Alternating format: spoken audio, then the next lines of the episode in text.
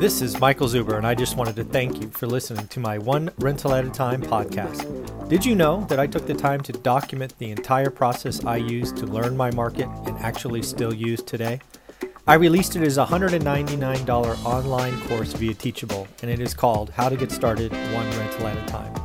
With that, you get access to my private Facebook group and can join our group mentoring calls every Saturday at 9 a.m. Pacific. You can find it on my website at onerentalatatime.com. Now, on with the show. Good morning, good afternoon, good evening, folks. Michael Zuber, One Rental at a Time, back with my Friday guest, Stephen Dao. How you doing, sir? Fantastic. And yourself, sir? I'm doing well. Hey, one of the things, oh, actually, before we get started, let's do that marketing thing first. Yes. Thank you for remembering.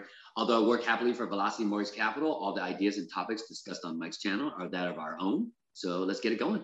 Yeah, one of the things I'm doing with all of my investors who have been doing their their profession for 20 years or more is I want to go back and compare. I want to really compare what we are seeing today in the mortgage market with the nutty insanity of kind of the 05, 06, 07 period. And the reason I want to do this, Stephen, and the reason I want to do this with you is you have an up close and personal history with just how insane and frankly unhealthy that last environment was because you were in it and then it popped and you're also in it today and you're like and i'm sure you can tell us today's loans have nothing to do with yesteryear's loans because a lot of people are talking about there's going to be the next great crash but they're they're not in it. They don't realize that investors have to put real money down and before they could get 105% loans. And it, it's so different but let's remind right. them you were there.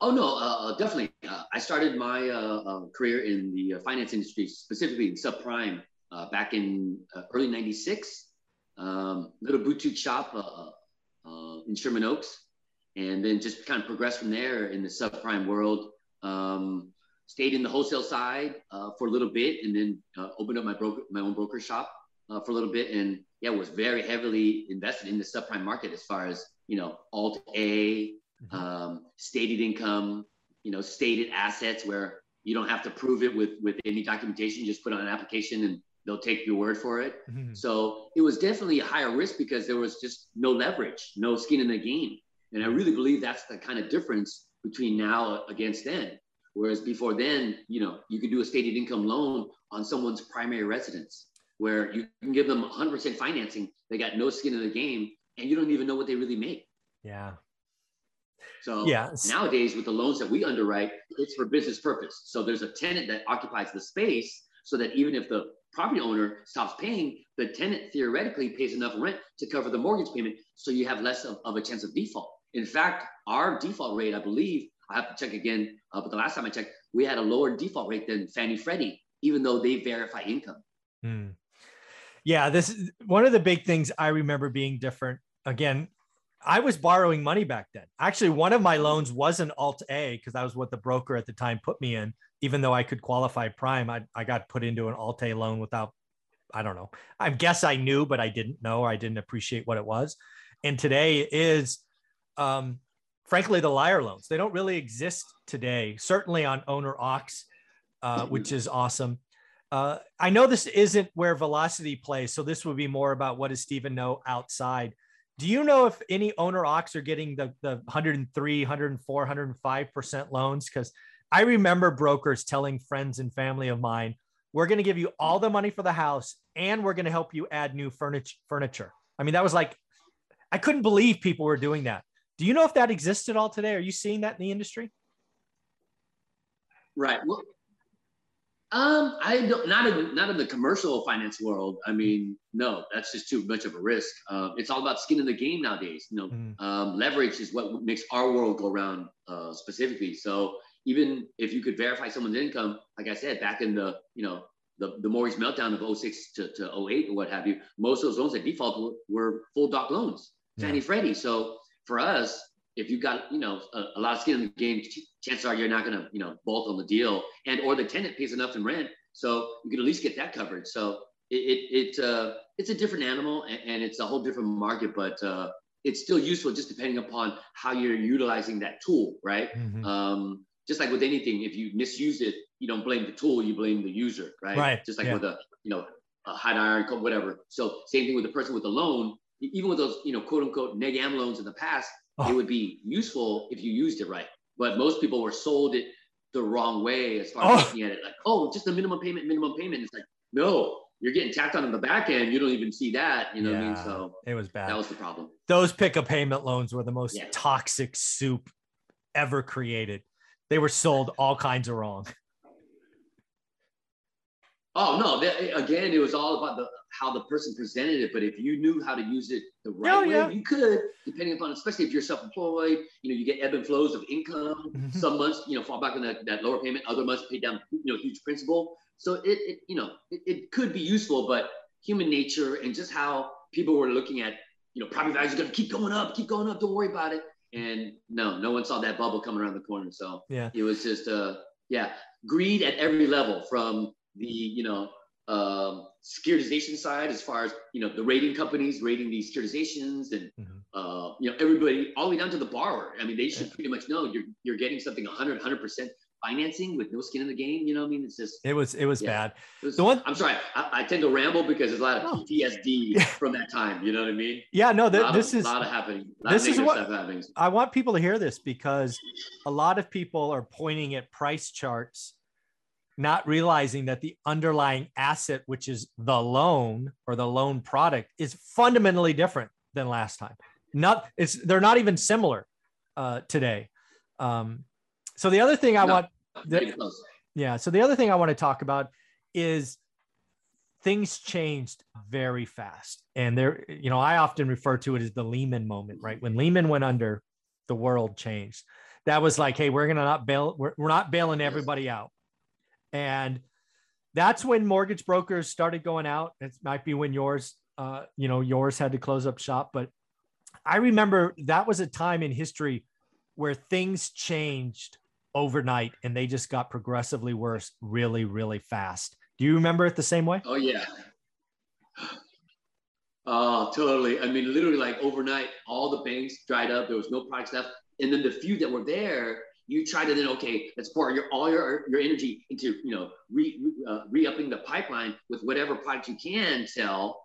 And then you pour all your energy, money, marketing, and like a month and a half, two months later, they go bank, you know, they go belly up, and now yeah, you got nothing. So yeah, that was a horrible time in finance for sure. Yeah. How how long did it? Because I I know the property market. Uh, I actually didn't go to a mortgage broker or a bank for a decade. Right. I went hard money first, then right. private money for a decade. I didn't even bother looking because I got told no. You know, by I got told no by the bank that had all my money, which I was like, "What are you? Are you kidding me? You, what What do you mean you could say no?" And then I got told no by another large national bank. I'm like, wow, something something is way off. Um, how long did it take for the mortgage market to kind of start functioning again? Because it, it was loosen up. Yeah, I mean, from the from the peak of craziness, like you saw in The Big Short, where the guy's eating sushi in Vegas, to you know he's getting a job at a car wash right. company. Was that like several years, or I mean, was it just over overnight, or what happened?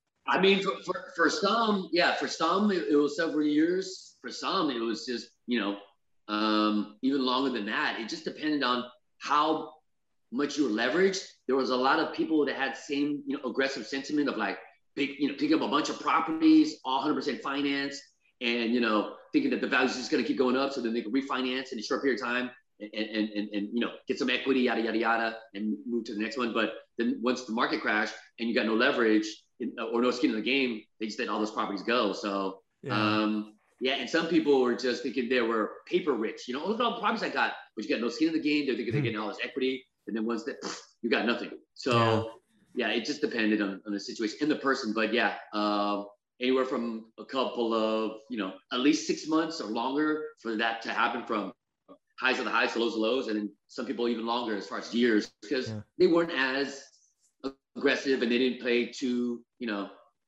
uh, how do I put this? Just not frugal or smart with their money. You know, I'm a, I'm definitely a, a, a um, I can say I definitely messed up uh, in regards to that. So just you know, spend money yeah. like I thought it was just gonna keep keep on coming. So Yeah. Lesson learned though, for sure. Things Yeah. are much more conservative nowadays. And then the last thing I want to talk about is, you know, how many files were you processing kind of before Lehman goes out? I'm guessing it's a big number. And then, like, if you fast forwarded, si- I just want to get a scale. Like, we were doing 80 files a week, and then we were doing six. I mean, just how how bad did the water turn off or the flow of, of deals? Do you remember? Oh man. Well, I mean, specifically in the subprime market, it all disappeared. Nobody, I mean, Just zero. the banks were going belly up, uh, you know, found uh, BKA and, and there's no programs. And so, yeah, secondary market wasn't buying it. This stuff, I mean, they were trying to get rid of their stuff at pennies on the dollar. So nobody's Yeah. buying their stuff either. So nobody, you could do, you couldn't do any loans. Uh, even on the A paper side, things are getting even super tight. Yeah. And so for somebody like yourself who's self-employed and you got, you know, you show nothing on your, on your taxes. Yeah, There was no way you would have got a loan back then. Nope. That's that's why I didn't even bother. Yeah, I get told no, no by two banks, two big national banks. I didn't know any better. I didn't know about non-QM at the time because Well, only ever. non-QM didn't exist yet Yeah, I didn't think it so, came yeah. about after you know uh, subprime went away, and then a paper you know was still super tight, and the hard money market was still there. But then a paper started loosening up. But then there was still that underserved market of someone in between conventional financing Mhm. and traditional hard money. So that's when kind of like a pseudo subprime came about, which now they call non-QM. Yeah. So Yeah. one of the big things I guess I want to talk about is we kind of look at today versus yesteryear is Mm-hmm. investors, right? Me, we have a lot more skin in the game than the 06 timeframe, without question. Hundred percent. Uh, also today, um, you know, there's there's some verification going on, right? I can't I can't fill out my application and you're not going to look at it, right? You're you're going to check credit, you're going to check this. You're Oh yeah, I mean, there's still some degree of, of processing of the file nowadays. Um, at least from our standpoint, we're just primarily looking for a higher quality borrower as far as Yeah. your credit history. So your credit history kind of explains to us what's the likelihood of, of repayment, right, Mhm. uh, or willingness to, and then the verification of you know certain assets of like three months of reserves, and obviously your down payment.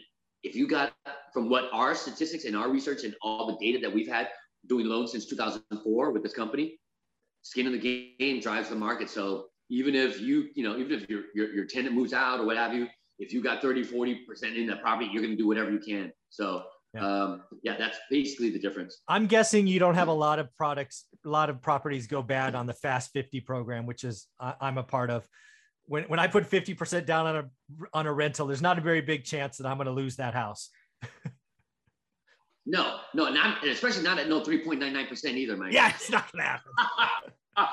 the numbers don't lie. You know what I'm saying? Statistically, when we give somebody 3.99, and you're, there's no way. I mean, if you're if you're an investor and you can't get an ROI at six percent or above, you should probably find either a different market or find something else to do. Because yeah, it should be you know cash flowing positive. If, that's the if those are about the numbers, it should work out. But yeah, Very cool.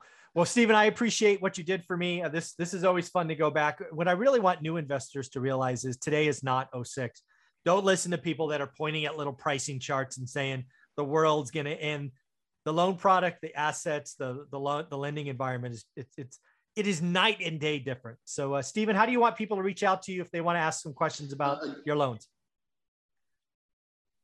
Oh yeah, SDAO, S-D-A-O at velocitymortgage.com. And remember to put O-R-A-A-T in the subject line, just so it kind of uh, passes the, the uh, firewall. But other than that, yeah, um, I'm, I work weekends, Mm-hmm. unfortunately sometimes, but yeah. Uh, so call me if you need me or There email me if you need me. And ORAD in the subject line, in case you don't know what that is, that stands for one rental at a time. So thanks, buddy. Appreciate it.